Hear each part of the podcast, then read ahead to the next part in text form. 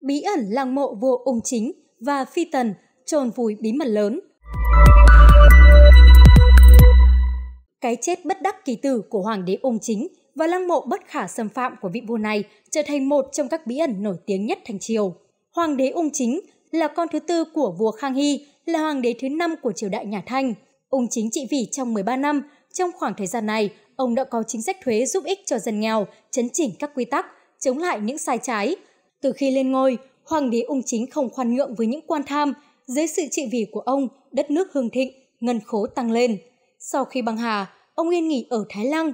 Thái Lăng được xây dựng từ năm 1730 đến năm 1736. Nơi đây là địa điểm an nghỉ của hoàng đế ung chính, hoàng hậu và các phi tần.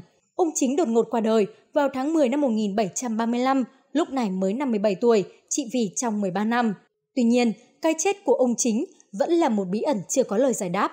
Theo ghi chép của lịch sử nhà Thanh, hoàng đế này qua đời đột ngột và không có sử sách nào ghi chép về nguyên nhân cái chết.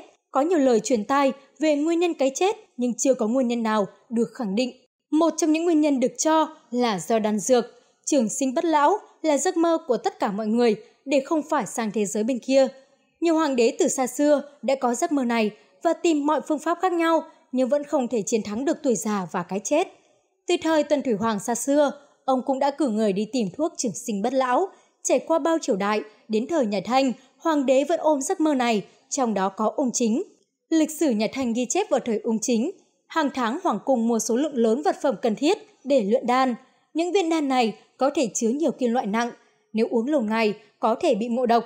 Do đó, có thể hoàng đế ung chính bằng hà là vì ngộ độc đan dược. Từ năm ung chính thứ tư tới năm 1726, ông uống một đàn dược có tên ký tế đan, thậm chí thấy tác dụng khỏe mạnh, có lợi cho sức khỏe, nên hoàng đế còn tặng thuốc này cho các đại thần. Tuy nhiên, cũng có đồn đoán cho rằng ông làm việc quá sức, trước khi bằng hà vài ngày, ông vẫn miệt mài làm việc. So với nhiều hoàng đế khác, ông chính đế là người rất chăm chỉ, làm việc ngày đêm, thậm chí chỉ ngủ hơn 4 tiếng. Theo sử sách nhà Thanh, với cường độ làm việc như vậy, có thể ông qua đời đột ngột do bị đột quỵ. Xong, ở quan điểm khác, lại đồn đoán ông chính đế bằng hà có thể do bị kẻ thù Lữ Tứ Nương sát hại. Trong thời gian ung chính trị vì, có nhiều người là văn nhân, rước họa vì viết sai. Lữ Tứ Nương là cháu của Lữ Lưu Lương, phạm phải điều này khiến Lữ gia bị sát hại. Lữ Tứ Nương thoát được do đang ở ngoài phủ. Sau nhiều năm, Lữ Tứ Nương luyện tập ngày đêm để có võ công và vào kinh thành kết hôn với một người đàn ông họ Lý. Có một hôm, Lữ Tứ Nương cải trang thành nam giới. Người này đi đến đêm mới về nhà, xách theo một cái đầu. Người chồng hỏi kỹ, đó là đầu của ung chính đế. Đầu thập niên 80 của thế kỷ trước, việc khai quật Thái Lăng của ung chính đế được phê duyệt. Các nhà khảo cổ đã vào cuộc để tiến hành nghiên cứu những gì bên trong Thái Lăng. Công chúng Trung Quốc cũng chú ý đến việc này bởi việc khai quật lăng mộ có thể có những phát hiện mà chưa ai biết đến. Đặc biệt, với hoàng đế ung chính có cái chết nhiều bí ẩn và chưa ai biết nguyên nhân thực sự. Mọi chuyện không hề dễ dàng như các nhà khảo cổ nghĩ. Khi đào được 2 mét, thì các nhà nghiên cứu phát hiện lăng mộ này chưa bị xâm phạm. Trước khi tiến hành khai quật, người ta tìm thấy một đường hầm nhưng các mộ tặc vẫn đảo trên nóc. Ai cũng nghĩ rằng lăng mộ đã bị mộ tặc dòm ngó, nhưng sự thật thì không phải như vậy.